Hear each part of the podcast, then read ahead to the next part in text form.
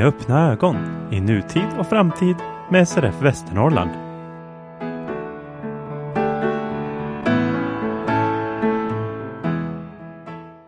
Solen må skina, regnet må falla, inflationen bråka, flygen vara ostämd, humöret upp och ner. Men en sak är säker och en sak är sann. Det här är Med öppna ögon, Synskadades riksförbund Västernorrlands podcast. Avsnitt 7. Vi har hunnit fram till den 1 augusti och som vanligt finns mina trogna medkombatanter på livets virvlande trumma. Kristoffer Thelin till vänster, goddag, goddag. Goddag, goddag. Och Frida Kalander en bit bort, hej du. Hej du! Hur mår ni? Frida? Bra tack! Kristoffer? Jo då, det är bara bra i värmen. Ni hör att vi har övat hårt på detta. Det här är ett specialavsnitt. Inte att det är konstigare än vanligt, men däremot så är det ju somrigt och vi har inte varit ute på fältet, vi har inte träffat några fler politiker, vi har inte varit på supermånga aktiviteter i juli månad. Men däremot så hade vi ett jubileum med SRF Västernorrland den 7-8 maj och nu dyker vi in i det jubileet. Vi ska bege oss till panelsamtalet om SRFs framtid och SRFs dåtid. Nu har vi ett panelsamtal om SRFs framtid och dåtid. Och som eh, moderator, Peter Kärnberg. Jag har den stora äran att få presentera panelen. Håkan Thomsson, förbundsordförande emeritus. Maria Sjötång, förbundsstyrelseledamot. Frida Kalander, unga med synnedsättnings ordförande. Och sist och allra längst så har vi Kristoffer Thelin, vår ordförande här i Västernorrland. Och med det så får jag med varm hand lämna över ordet till vår ciceron, vår moderator Peter Kärnberg. Tack, tack. Vi kommer under den här timmen att prata om var SRF står idag, lite om medlemsutvecklingen, framtiden naturligtvis, även om det här är ett jubileum.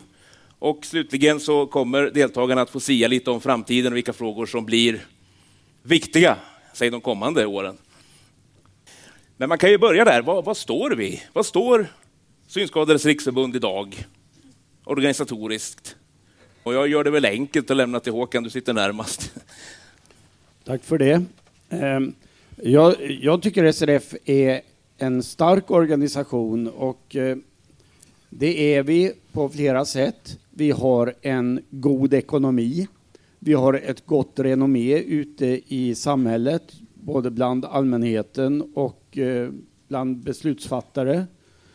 Och eh, jag har flera gånger på senaste ja. tiden fått höra från olika håll, och det är därför jag lägger extra vikt vid det, att ni är en av de få organisationerna som verkligen har lyckats bibehålla och eh, anpassa er verksamhet så att ni har fortsatt kunnat vara aktiva under pandemin.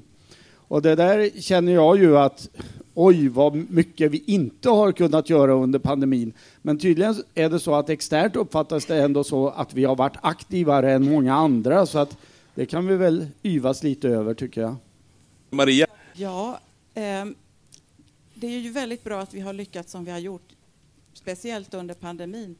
Men jag tycker att vi måste börja se över hur vi organiserar oss, hur det ser ut ute i landet. Det vet vi alla att lokalföreningar eh, har det ganska jobbigt. Eh, och, eh, eh, att behålla en lokalförening är ju viktigt för våra, vår ekonomi, men ekonomin är viktig, men som sagt medlemmarna är ju också viktiga och att det finns aktiviteter.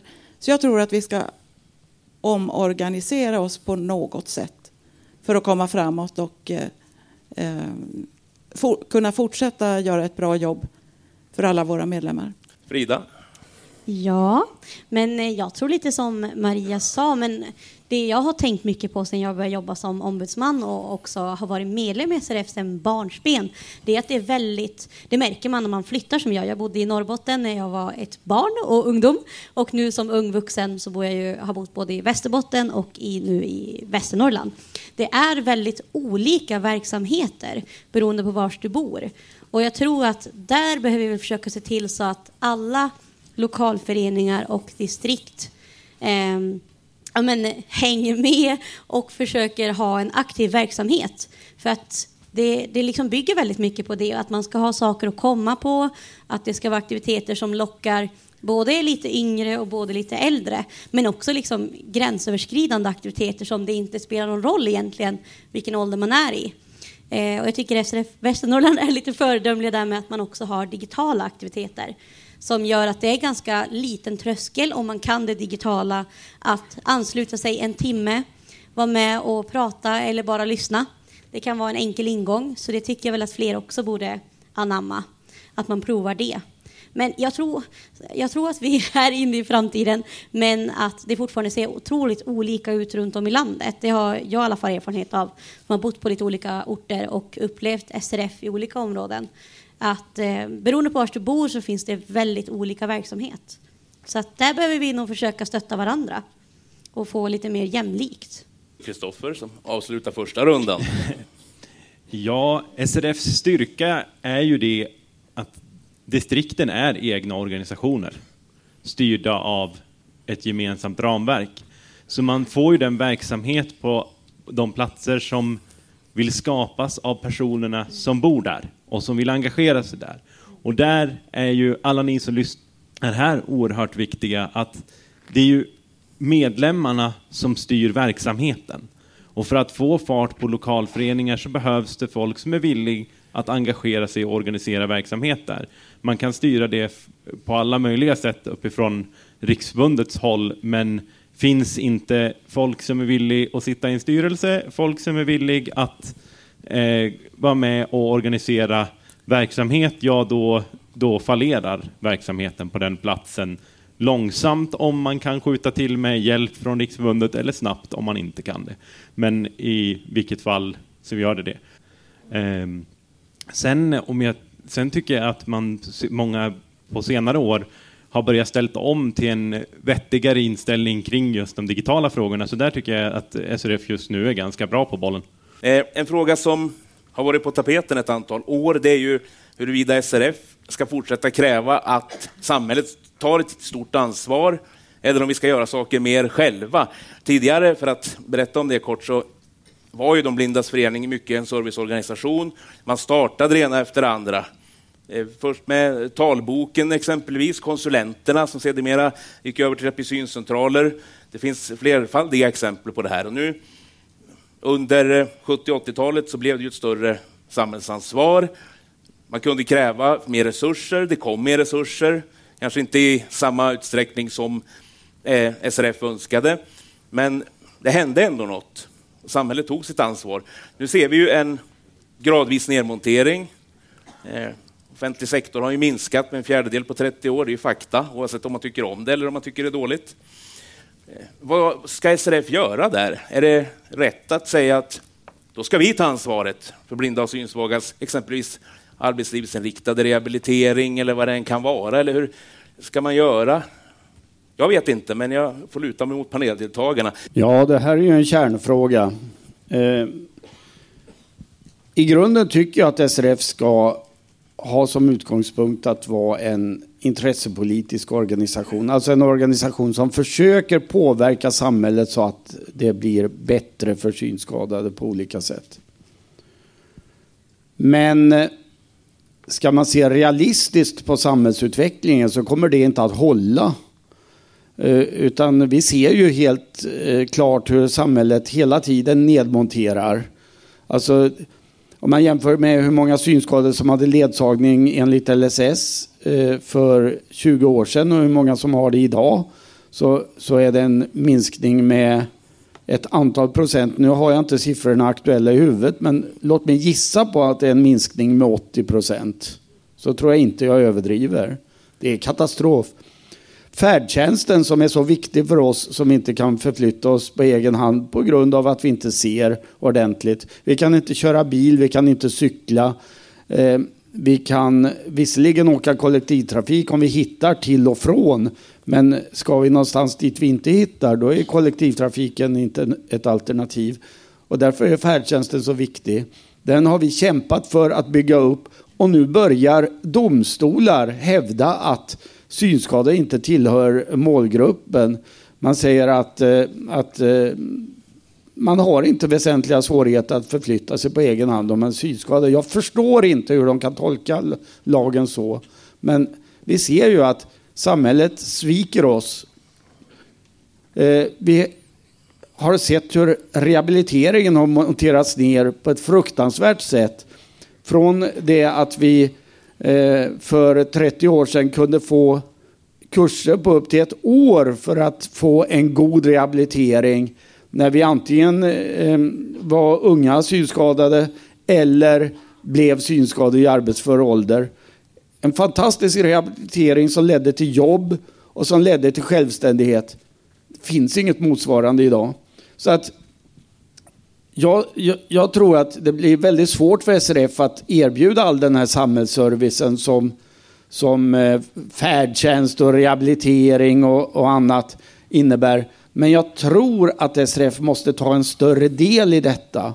Och framförallt tror jag att SRF behöver ta en större del i ansvaret för rehabiliteringen. För den är så grundläggande. Och där har inte samhället tillräckliga resurser idag. Så att jag, jag tror tyvärr att det kommer inte att hålla att bara vara en intressepolitisk organisation. Vi måste också erbjuda viss service till våra medlemmar. Eh, dels för att ingen annan kommer att göra det och dels därför att det också är ett sätt att visa att vi är relevanta och gör nytta där ingen annan tar sitt ansvar. Tack. Vi går vidare till Maria.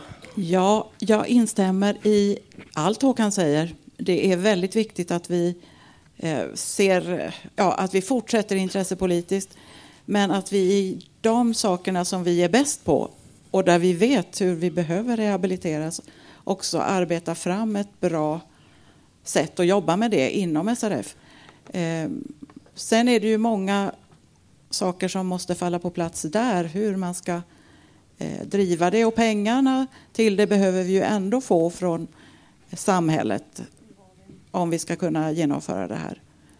Alltså jag är också ganska mycket för att vi, eh, ja, om vi nu säger samhället, ja, staten, att vi också skulle kunna vända oss i viss mån till Eh, andra organisationer eller andra eh, företag, eh, om vi säger så, som kanske då har möjlighet att hjälpa oss med vissa saker.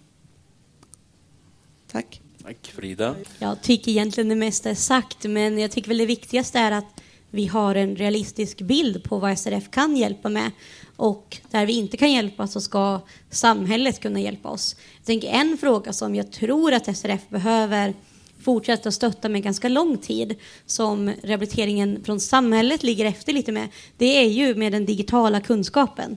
Och där är det ofta vi själv som kan våra hjälpmedel bäst. Vi är kanske bäst på att stötta varandra i dem.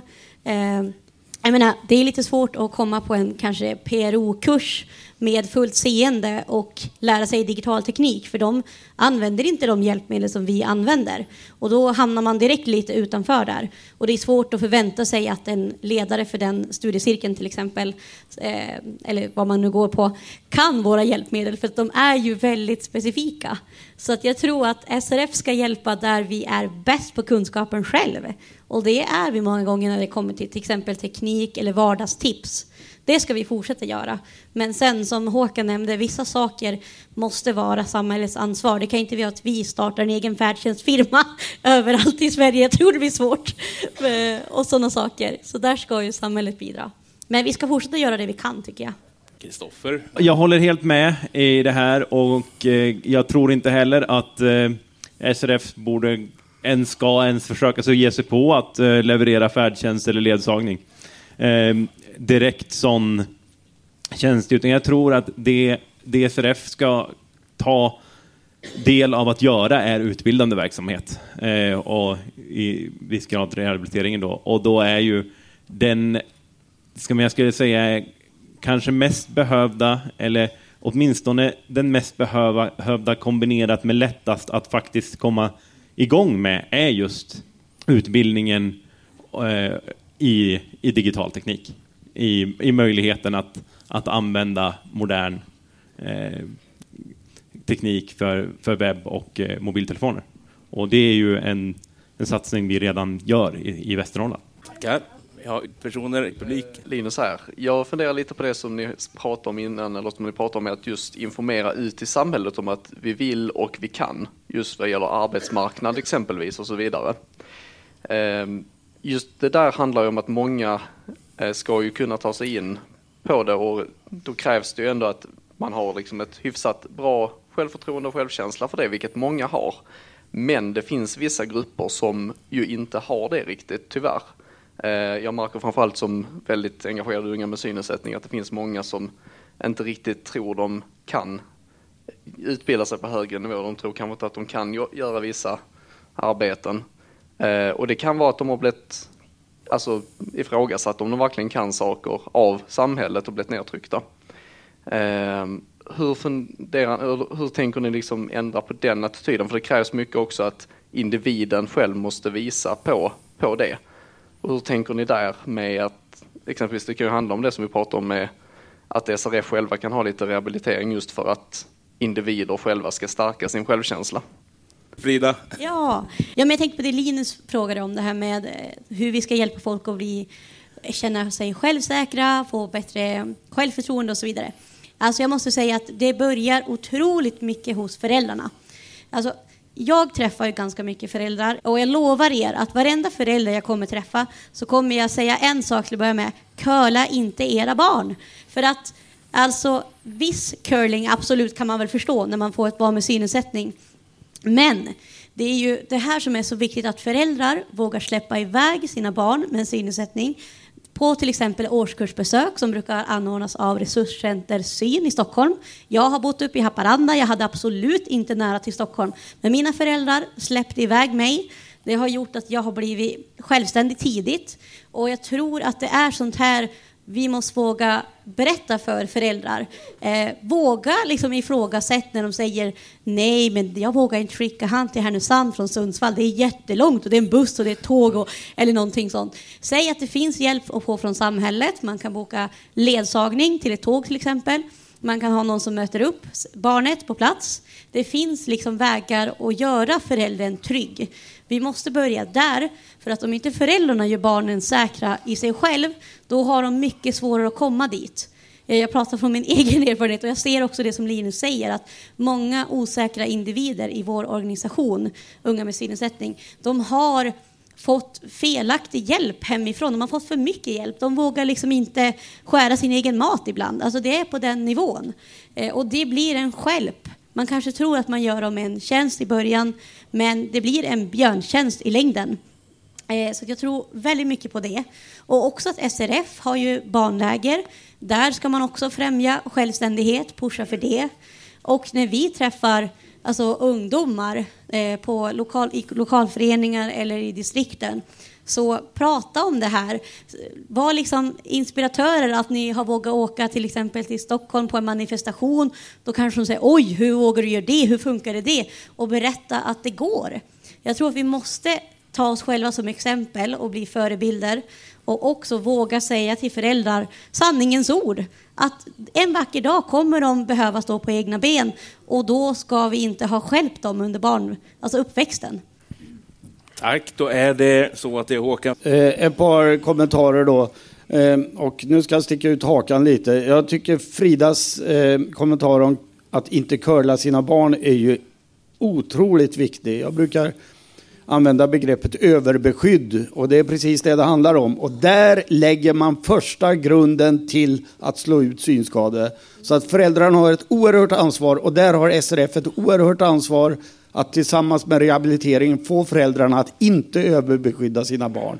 Men mina vänner, här kommer käftsmällen som jag väl får tillbaka. Men hur är det med era anhöriga då? Curlar ni eller överbeskyddar ni era synskadade makar, makor, vänner. Ja. Det är faktiskt lika illa. Faktiskt lika illa. Var vill ni att SRF ska befinna sig om, om vi säger 25 år? Kristoffer? Vad jag tror så kommer vi att prata tillgänglig kollektivtrafik, ledsagning, färdtjänst och arbetsmarknad. Vi kommer kanske att prata om det i andra aspekter än vad vi gör idag. Men det kommer alltid att komma förändringar som vi kommer att bara behöva anpassa, justera.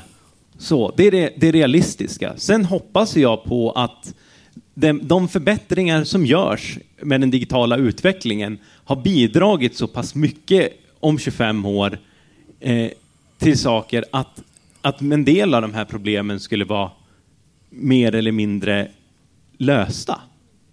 Det, det är en, en, absolut möjlighet. De frågor vi pratar om idag, liksom att det är delvis de frågor man pratade om för, för 100 år sedan, kommer att vara de frågor vi pratar om om 25 år också. Hörs ju tryggt. Varsågod Frida. Vad vi är om 25 år? Alltså jag tror att vardagen kommer vara så mycket mer digital. Så att jag tror att det är lite som Kristoffer sa, att där får vi väl se till att hjälpa till så att vi klarar av det. Eh, jag menar idag, vi har ju väldigt mycket som styrs över bank-id. Det finns sätt att komma runt det på vissa ställen, men det kanske inte går om 25 år. Då krävs det att man kan det här och då måste vi hjälpa till. Eh, det kommer kanske inte gå att betala med kontanter. Det finns säkert vissa som gör det än idag. Behöver vi lära dem hur gör man då? Alltså jag tror att det är det. Vi får helt enkelt utveckla och hjälpa medlemmarna utefter samhället, vars det är då. Men jag tycker det är skitsvårt att veta vars vi... det går så fort nu, eh, vars vi är om 25 år. Men jag tror det är det. Och sen tror jag precis som Kristoffer säger, de här vanliga frågorna, jag tror inte att det kommer vara helt löst. Det vore underbart om jag slapp prata om hållplatsutrop om 25 år. Men vad vet jag, jag kanske måste göra det ändå. Eh, men mycket kommer nog återkomma, för det kommer nya sätt och då glömmer man bort att tänka på tillgängligheten. Så att eh, vi får nog fortsätta tröska i samma frågor. Kanske några andra hoppas jag. det är väl det jag kan säga. Tack för det. Då går vi vidare till Maria. Min önsketanke om 25 år, då tänker jag att vi är en organisation där vi har medlemmar från alla åldersgrupper. Eh, där det liksom inte fattas en grupp i mitten och att det finns verksamhet både för US-are som vill gå över och även för eh, pensionärer som, som funkar i det läget. Så att vi har en eh, genuin och eh, bra organisation som fortfarande ser till synskadades bästa. Tack. Tack Maria. Och då låter vi Håkan avsluta den här diskussionen. 25 år är som Kristoffer sa, det är en lång tid. Jag fick min första mobiltelefon för 25 år sedan. Det var en Nokia med massor med bra knappar. Fast den kunde inte prata. Så att, alltså det händer jättemycket på 25 år. Och startar vi och driver på utvecklingen nu så kan vi, kan vi få ett levande SRF som bygger på, på ideellt arbete. För att om vi ska betala lön till alla som ska jobba för oss, då kommer vi få ganska eh, mycket mindre gjort än om människor kan tänka sig att lägga några ideella timmar i månaden. Då det får vi ut så himla mycket mer. Det blir en fantastisk utväxling på det. Så stötta funktionärsutbildning, medlemsutbildning. Eh, låt människor arbeta med det man känner sig engagerade i. Då får vi ett levande SRF och har ett bättre SRF om 25 år. Tack för det. Och det, levande SRF säger och levande diskussion har vi haft. Eh, jag vill tacka panelen såklart. Eh, Frida Kalander, Maria Sjötång, Håkan Thomsson och Kristoffer Tellin. Som ni hörde så diskuterades många saker och en sak som blev en snackis efteråt, det var ditt uttalande Frida, det ganska skarpa uttalandet om att inte hålla på och körla. Och du pratade om ungdomar, men eh, Håkan Thomsson spann vidare på det där och menade att man heller inte skulle curla sina anhöriga äldre synskadade det där är någonting som jag tänker på ibland. Hur, hur får vi egentligen våra anhöriga att bete sig mot oss? Och jag tänker också på hur föräldrar agerar gentemot sina synskadade barn etc. Men Frida, jag måste börja med dig eftersom du kastade stenen eller bollen kom i rullning tack vare ditt uttalande. Vad, vad var det du menade egentligen? Ja, det var ju inte meningen att göra sån eh, eh, boll i luften där, men eh, det råkade bli det. Nej, men jag menade ju det jag ändå ser i ungdomsorganisationen US bland annat och i SRF, att eh, anhöriga och eh, föräldrar ofta gör en björntjänst genom att hjälpa till för mycket och också lite grann ibland ha för lågställda förväntningar. Och att det i sin tur kan leda till att folk eh, tror ganska lite om sig själva, sin egen kapacitet, att man blir lite rädd, att man begränsar sig själv. Och jag tycker det är bara tråkigt att det ska leda till det. Och att jag tycker att vi som organisation och som själva lever med en synnedsättning kan vara förebilder och visa att det går att göra väldigt mycket, alltså både för föräldrar och för anhöriga. Eh, och våga prata om det här ämnet, för det kanske är lite obekvämt och många kanske tar det ganska personligt, men det är ju faktiskt otroligt viktigt att prata om, för det kommer, det kommer påverka om man börjar med det tidigt och det kommer påverka om man gör det också senare i livet, för att det sätter sig så otroligt snabbt om man börjar med den strukturen. Varför börjar man med den strukturen? Är det okunskap hos föräldrarna, tror du? Om vi tar synskadade barn som utgångspunkt här. Ja, det är nog okunskap och att man vill känna sig behövd, att man vill hjälpa till. Att man tänker att ja, men det är bättre jag gör det så slipper de spilla eller göra sig illa. Eh, att man kanske, ja men man försöker skydda dem från de sakerna som samtidigt inte är några farliga saker. Så att det, jag vet inte egentligen, det, det är nog mycket mycket personligt till varje förälder, hur mycket man vågar släppa på gränserna för sina barn och att man inte är rädd för att de får misslyckas. Och jag tror det är jätteviktigt att lära barn att det är okej att göra fel och det är okej att misslyckas för att det är någonting du kommer behöva göra hela livet. Och ju tidigare du känner att det inte är en katastrof när det inte går som man vill, ju lättare kommer det bli att hantera alltså allt större saker som kommer när du blir vuxen. Så att det är nog mycket föräldrarnas alltså egna inställning och ja men tyvärr eh, rädsla och kanske också även att inte visa upp för omgivningen att mitt barn inte kan det här eller mitt barn ramlar här utan att man på något sätt vill gå och sopa bredvid och underlätta så mycket som möjligt men i slutändan blir det så en jäkla björntjänst. Hur fungerade det under din uppväxt? Eh, ja, alltså, nej men jag, jag tycker ändå att eh, med tanke på att mina föräldrar släppte iväg mig när jag var 15 år, att jag fick gå gymnasiet 120 mil hemifrån, så kan jag inte säga att de direkt har varit eh, supercurlingföräldrar, för det är nog många som inte hade vågat göra det. Eh, men samtidigt så innan det så växte jag upp i, på landet i en liten skola i en ganska trygg miljö där alla känner alla och man kanske, eh, ja men hjälpte väldigt mycket och gick med över vägen för man var väldigt rädd att det var en stor väg och sånt här.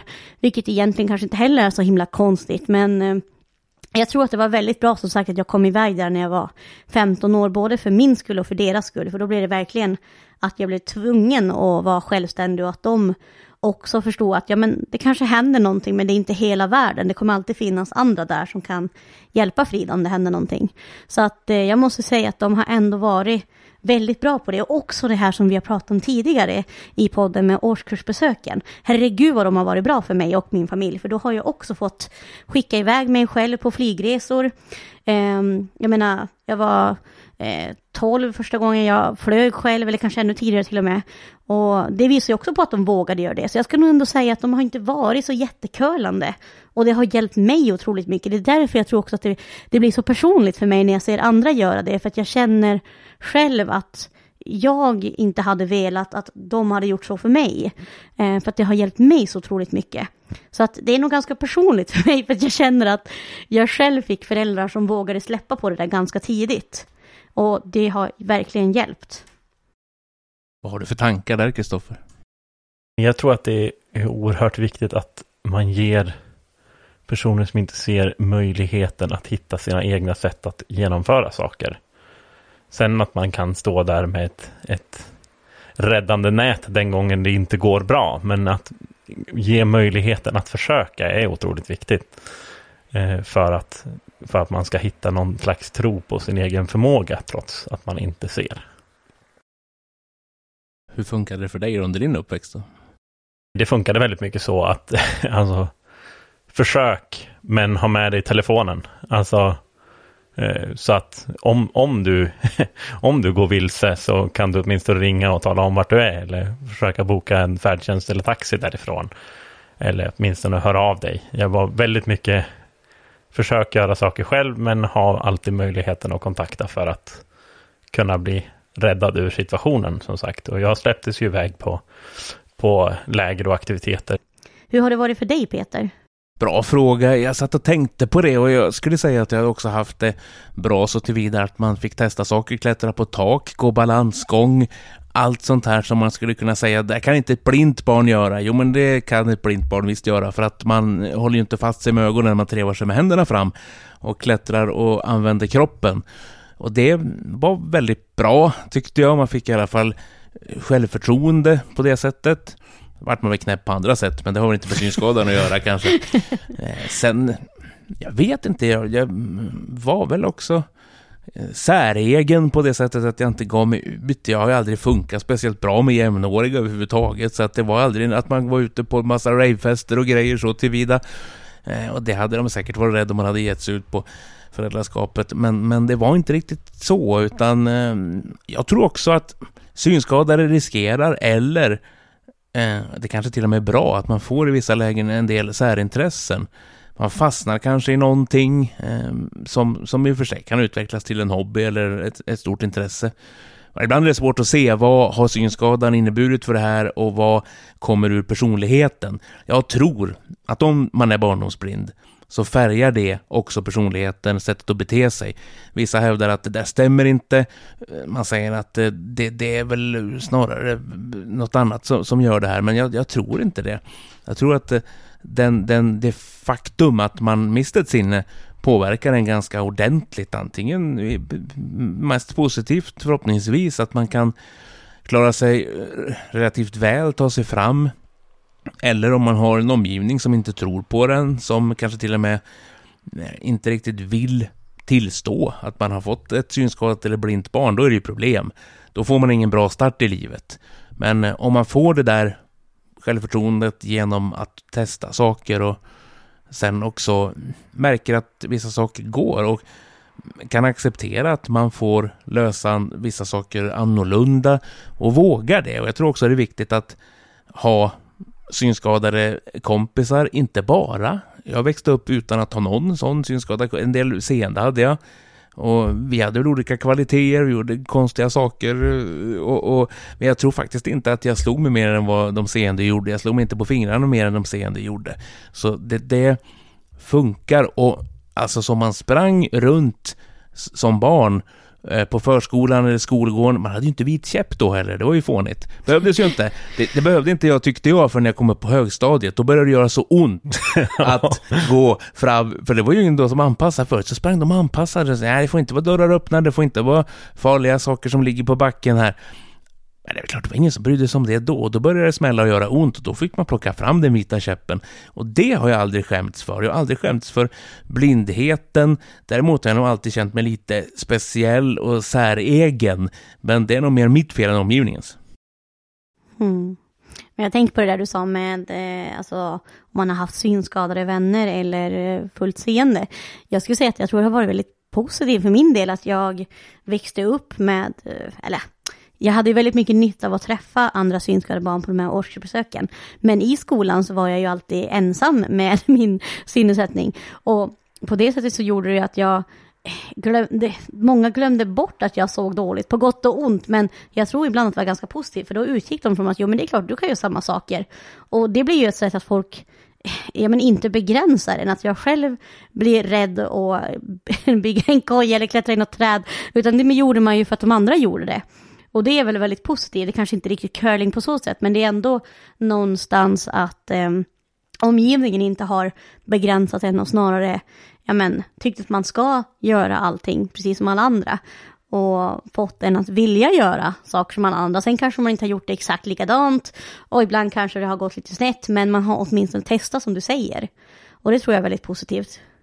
Sen tror jag att man måste vara, man måste vara lite nyanserad i det här för att om du ger någon som absolut inte har, eh, vad ska man säga, förmågan eller ambitionen att försöka själv, så, så riskerar du om du inte hjälper dem till, till någon form av aktivitet eller göra någonting, så riskerar du att de inte gör någonting alls. Mm. Eh, och det, det är inte heller bra, så man, jag tror att man måste stötta och uppmuntra till att klara saker själv, men inte heller utgå från, du, jag såg den här andra blinda personen springa runt på stan själv, då borde du också klara det.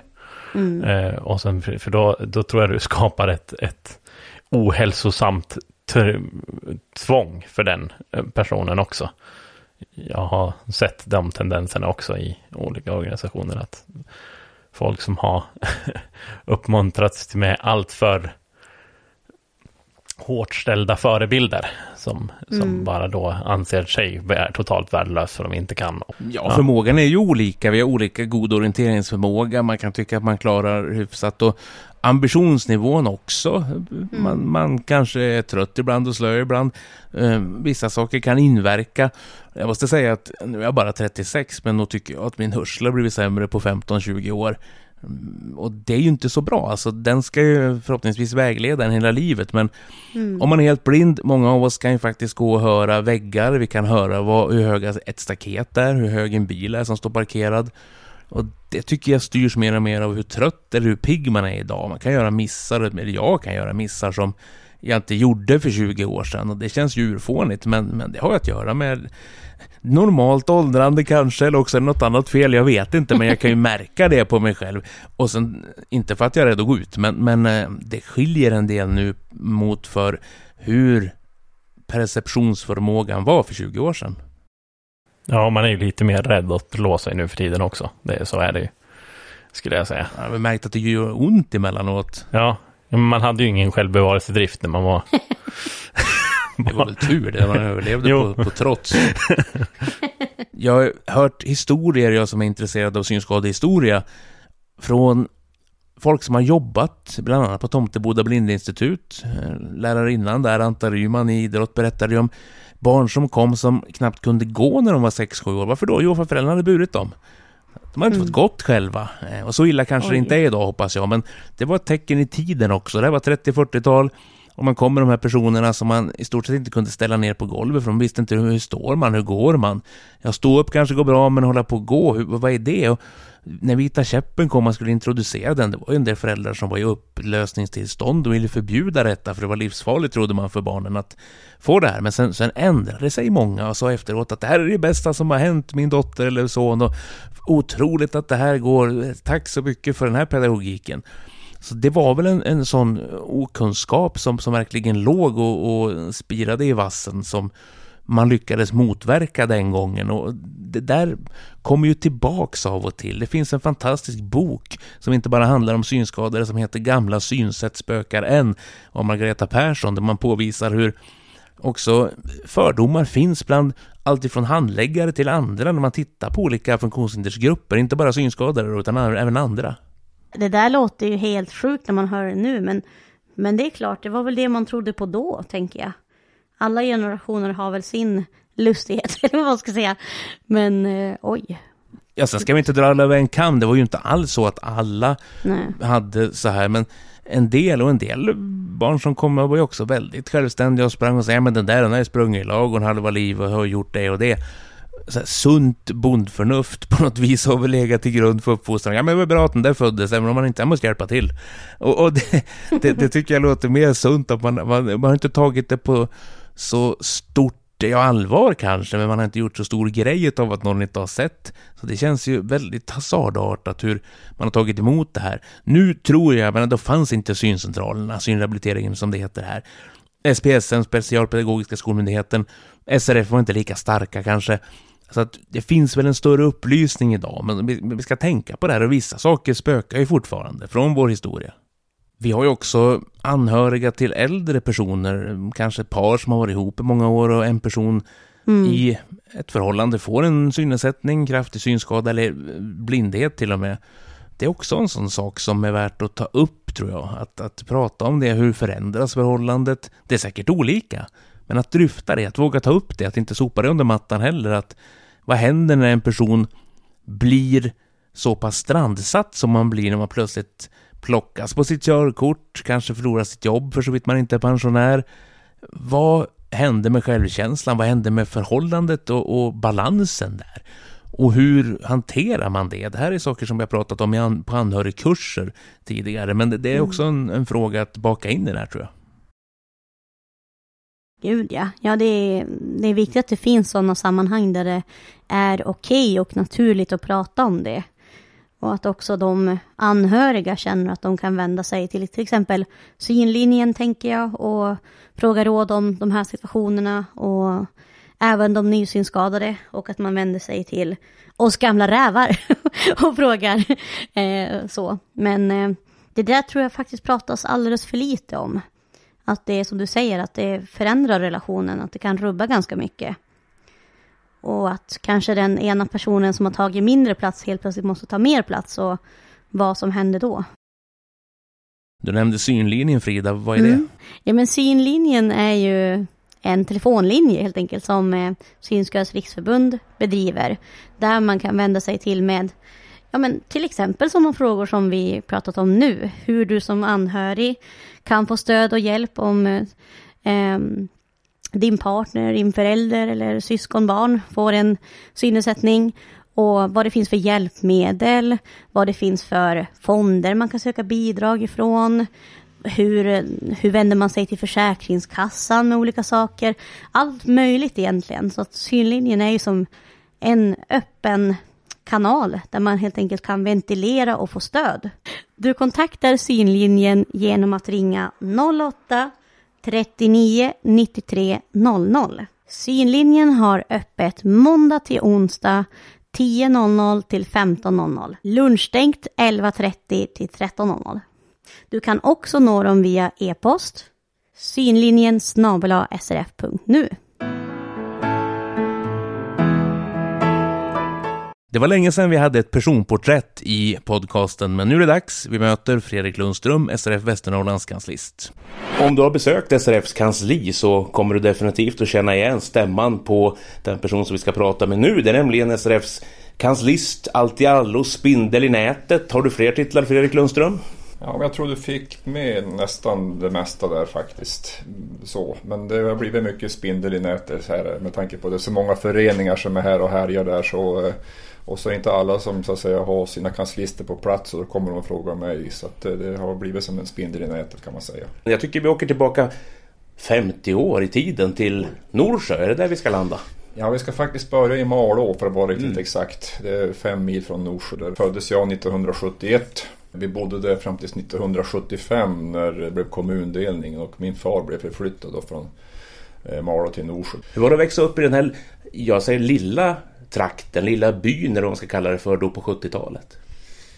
Alltså, man hade som inte så mycket preferenser och, och värderingar att gå på men det var en väldigt trygg miljö på, på Solvändan där jag växte upp. Dörrarna var väldigt sällan låsta. Man sprang ut och in hos grannarna, hos grannfruarna och hos granngubbarna. Var det på den tiden när man i princip sa åt barnen gå ut och lek, sköt er själva, kom in när det är något?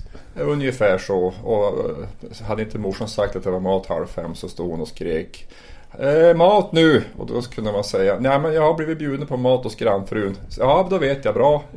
och sen eh, fortsatte uppväxten på samma plats, skolgång och så vidare. Vad, vad hände sen? När, när bröt du upp och vad, vad hände mer på trakten? Ja, precis. Jag, jag, jag lämnade faktiskt Nordbyn som heter på Norsjömål. Det, det finns alltså två, två byar i själva Norsjö. Det är Nordbyn och Sörbyn. Så vi flyttade faktiskt till Sörbyn då 1982. Och dit flyttade jag dit. Och så var jag där då fram till 1998 eh, när jag lämnade Norsjö då och eh, for till Skellefteå och gick på eh, folkhögskola där, Medelfors folkhögskola.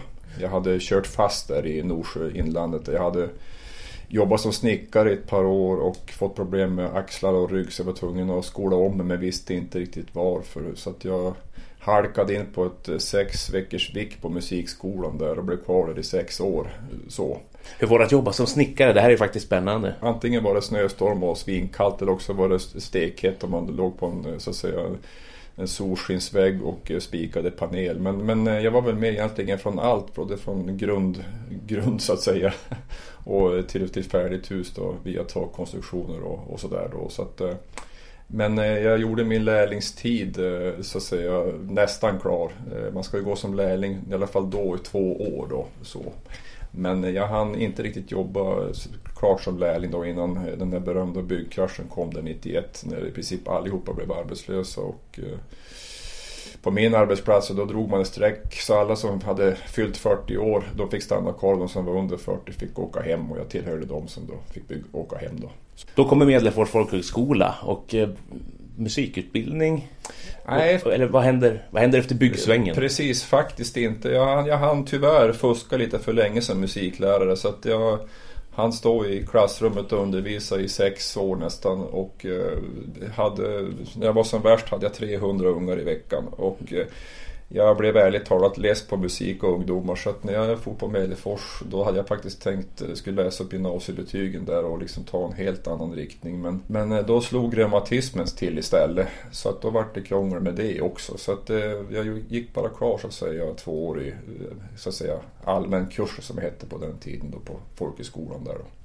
När kommer musiken in i livet? Det känns som att den har funnits med jämt men jag har faktiskt aldrig frågat när du började musicera eller spela. Är den närmare den kulturyttringen? Ja, morsan sa att hon, eh, hon hittade mig bland grytlocken redan när jag var tre månader gammal och satt och spelade på dem. Men det får väl stå för henne. Men, men eh, nej, alltså, vi, vi fick ganska tidigt musiken in i, i vårat, uh, våra familj. Där, liksom. Vi hade en orgel hemma där som jag satt och spelade på. För övrigt en sån där som Gyllene Tider hade på 80-talet, en farfisa. Så, så det var den naturliga vägen då in då på musikskolan och spela orgel då. Du har inte något musicerande i släkten utan är du först ut på den banan? Ah, jag har faktiskt musicerande i släkten både på, på farmors och morfars eh, sida där så finns det eh, så musiker så i alla fall på dåtidens mätt musiker på lokal nivå då. Både dragspelare och gitarrister där då. Så. När kom gitarren in i bilden? Eller började det med det? För nu är det väl främst gitarrist även om du behärskar flera saker, trummor, munspel, piano?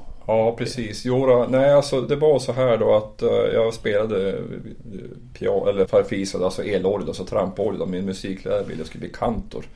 Så jag var ju skolad liksom med höger hand på hö övre manualen och vänster hand på nedre manualen. Sen har man fotpedaler också så att han inte ville jag skulle bli kantor. Och det, ja, när man är tio år så där, då gör man ju som musikläraren säger. Då. Men, men Ja, jag vet inte, jag var väl kanske inte riktigt bekväm med det men 1983 så hände någonting i mitt liv som, som förändrade mig och det är då när ZZ Top släpper sitt fantastiska album Eliminator med Sharp Dressed Man och som ni vet så är det ju två stycken herrar i ZZ Top som har skägg och en som inte har skägg, han heter ju Bear då. Och jag var så otroligt fascinerad av hans trumspel. Och efter att ha suttit och lyssnat på den där skivan nog länge så sa jag till min kompis också som då också spelade keyboard. Du sa, ska inte vi starta ett band? Ja för fasen sa jag, är med sa Ja men sa vad vill du spela? Ja säger Thomas, jag vill spela gitarr. Men det är bra, då börjar jag spela trummor. Så det är där trummorna kommer in då. Vad hette bandet? Och vi hade många namn men jag, det, det som vi var tvungna att stryka det var penissarna. Det fick vi inte heta på fritidsgården. Så jag tror... Ja, tråkigt. det hade nog slagit. Det hade nog slagit. Fritidsgårdsdamerna var upprörda att vi skulle heta penissarna. Så det var, jag tror bara att det Dignity från början där. Ja. så. Så att, eh, nej men sen så det, trummorna följde med mig ganska länge där tills eh, reumatismen började spöka där. Så det var därför jag började tvungen att börja spela andra instrument och det var då bland annat gitarren kom in då. Sen har jag hunnit vara och spela lite andra instrument också, bas och som sagt munspel och lite piano också för den delen. Jag, jag växte ifrån åren där, jag, jag tycker jag uppskattar pianot bättre. Så. Och när reumatismen var som värst när jag inte kunde spela någonting överhuvudtaget, det var då jag började spela munspel. Jag tänkte någonting måste man ju få spela.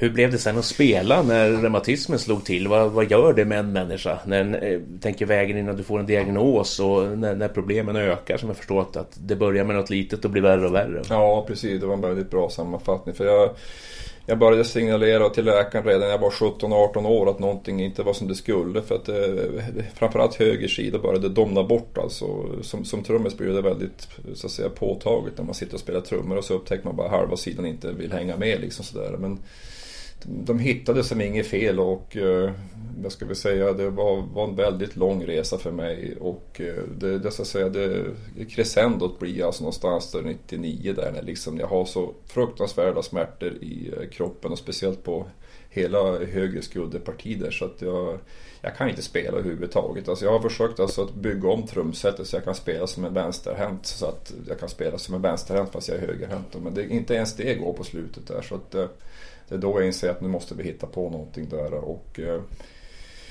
för att göra en lång historia kort, jag sprang nog ut och in hos alla läkare som fanns där uppe i glesbygden där, men till slut så krävde jag att jag skulle få komma till någon specialist.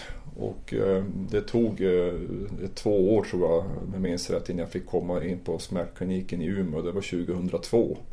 Och det var då liksom som man kom fram till att jag har ett, ett smärtsyndrom då som så att säga då antingen är släktrelaterat eller också så har det att göra med den här dykskadan jag fick i treårsåldern när jag dök i bassängbotten.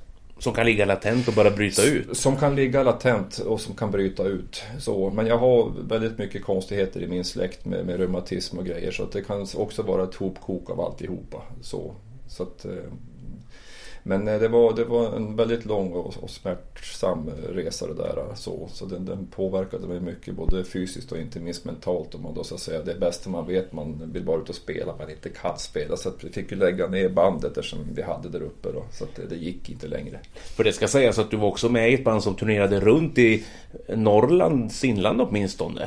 Ja, precis. Det var precis. Vi var, vi var stora där runt uh, Lycksele, Storuman.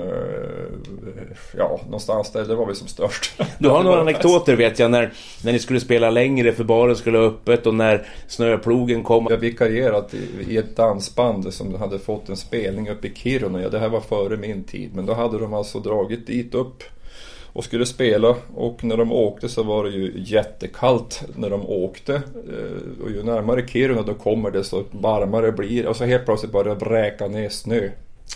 Så när de då liksom ska bära in alla grejerna så vräker ju snön ner. Så. Och dansen ska börja klockan nio och det finns inte en käft på dansgolvet för alla håller på att röja snö. Men då helt plötsligt då liksom det blir tio, då börjar publiken komma in där liksom där. Så att det var de dansade där och de spelade där och så sen då helt plötsligt innan paus då är det någon som skriker i publiken. Grabbar!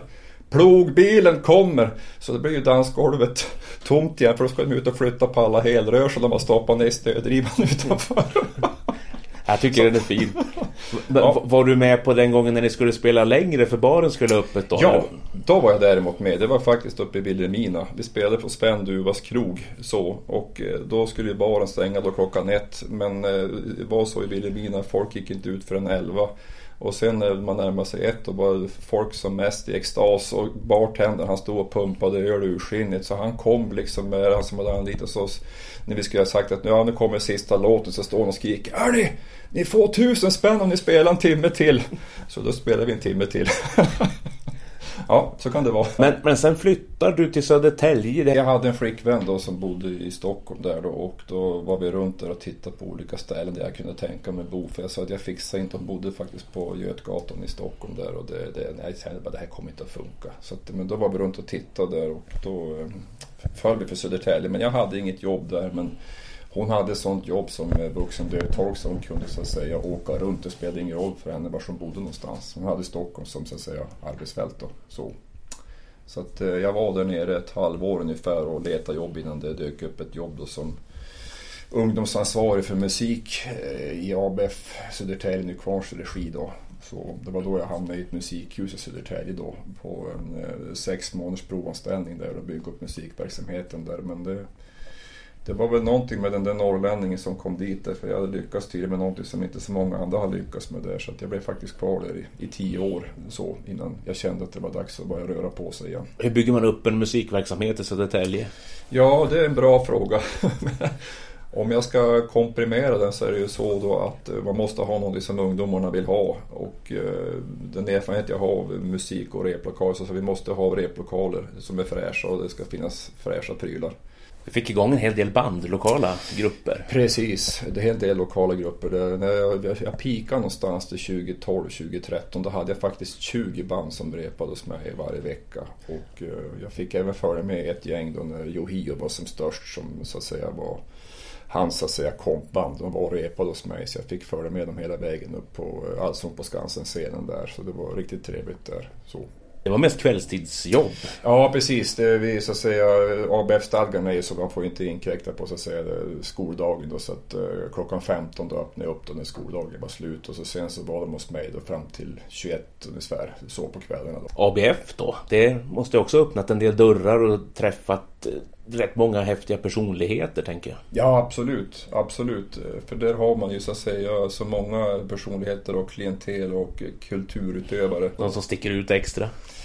Ja, jag glömmer aldrig att Mika Niemi skulle ha författarafton där och eh, vår kulturansvarig hade fått förhinder så jag skulle så att säga välkomna Mika Niemi och eh, så att säga vara hans eh, hjälpredare när han skulle ha författarafton där. Och, och eh, han är ju så att säga norrbottning då och var väldigt försynt och försiktig när han kom där. Och vi gick igenom den rutinen där. Och jag skulle ju så att säga välkomna han och så att säga hälsa han så han skulle komma igång där. Och eh, jag skulle se till att tekniken och mikrofonen och hela faderullan fungerade där. Men, men eh, då deklarerar han ganska snabbt att ja, jag är så nervös när sånt här ska hända. Så du får säga till fem minuter före jag ska prata för att jag blir så nervös. Ja, så då, ja, tiden gick och han gick runt där fram och tillbaka. Så sen sa Mikael, nu är det fem minuter kvar och han var alldeles, jag är inte likblek men han var väldigt blek där så jag inte undrar hur det här ska gå. Men sen när han fick ställa sig bakom stolen och ta på sig mikrofonen, var precis som det startade, självspelande piano. Och det var så otroligt härligt att se han där liksom i sin, när han så att säga fick gå i sin profession liksom. Man verkligen såg det liksom, att då var han professionell. Så, så det, var, det var ett härligt möte med Mikael, absolut. Hur många år blev det där i Södertälje? När flytt, sen gick flytten till Härnösand? Ja, precis. Jag flyttade till eh, Södertälje 2004 och så sen så kom jag då att vara där i tio år. Så 2014 då, då lämnade jag Södertälje då. Och, eh, jag kände att jag ville ha någonting att flytta till innan jag skulle flytta så därför så drog det ut på tiden. Men till slut så lyckades vi hitta ett eh, projekt där på ABF här i Västernorrland då 2014 som jag kunde flytta upp till. Då, så då kom jag upp här då i oktober 2014 där då, så och började på där då. Årsskiftet 2014-2015 där på ABF i Västernorrland. Och sen träffades vi hösten 2016 när vi sökte ny kanslist i distrikt Västernorrland. Det måste ha varit i november kanske, som ja, du kom på en intervju här. Det stämmer bra, för det visade sig att det projektet där som vi hade siktat på och snickrat på, det, det, det, gick inte som vi hade tänkt. Så att det blev bara ett knappt år där då. Och sen eh, kom du att bli kvar från, det var 2017 i så fall. Precis. Du har varit med hela det här distriktets levnad för vi slog ihop distrikten precis vid årsskiftet när du kom in i bilden också i stort sett. Jajamän, det stämmer bra. Vad tänkte du inför den här intervjun, kommer du ihåg det?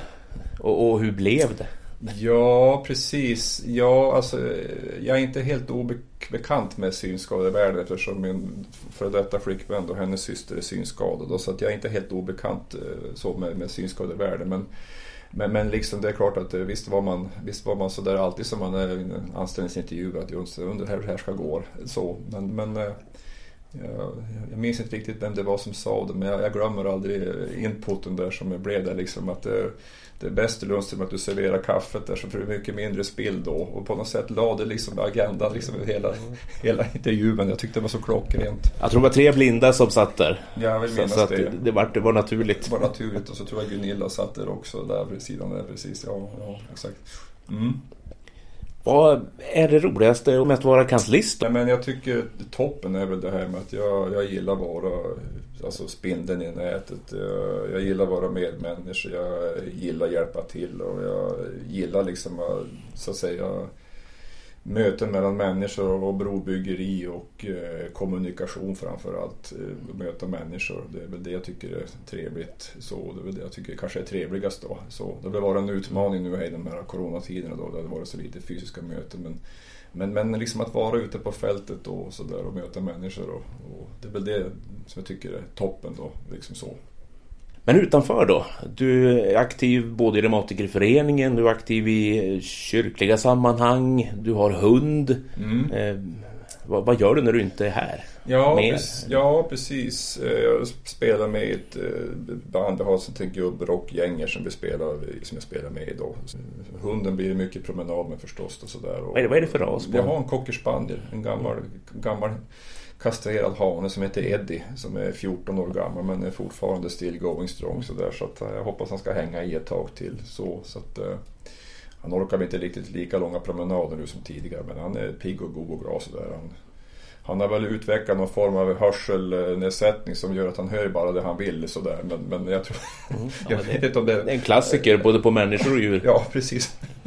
Så det kanske inte bara han. Mm. Ja, nej men det är väl det, det viktigaste. Ja, jag gillar att vara ute och dansa och sådär också. Styrdans och sådär.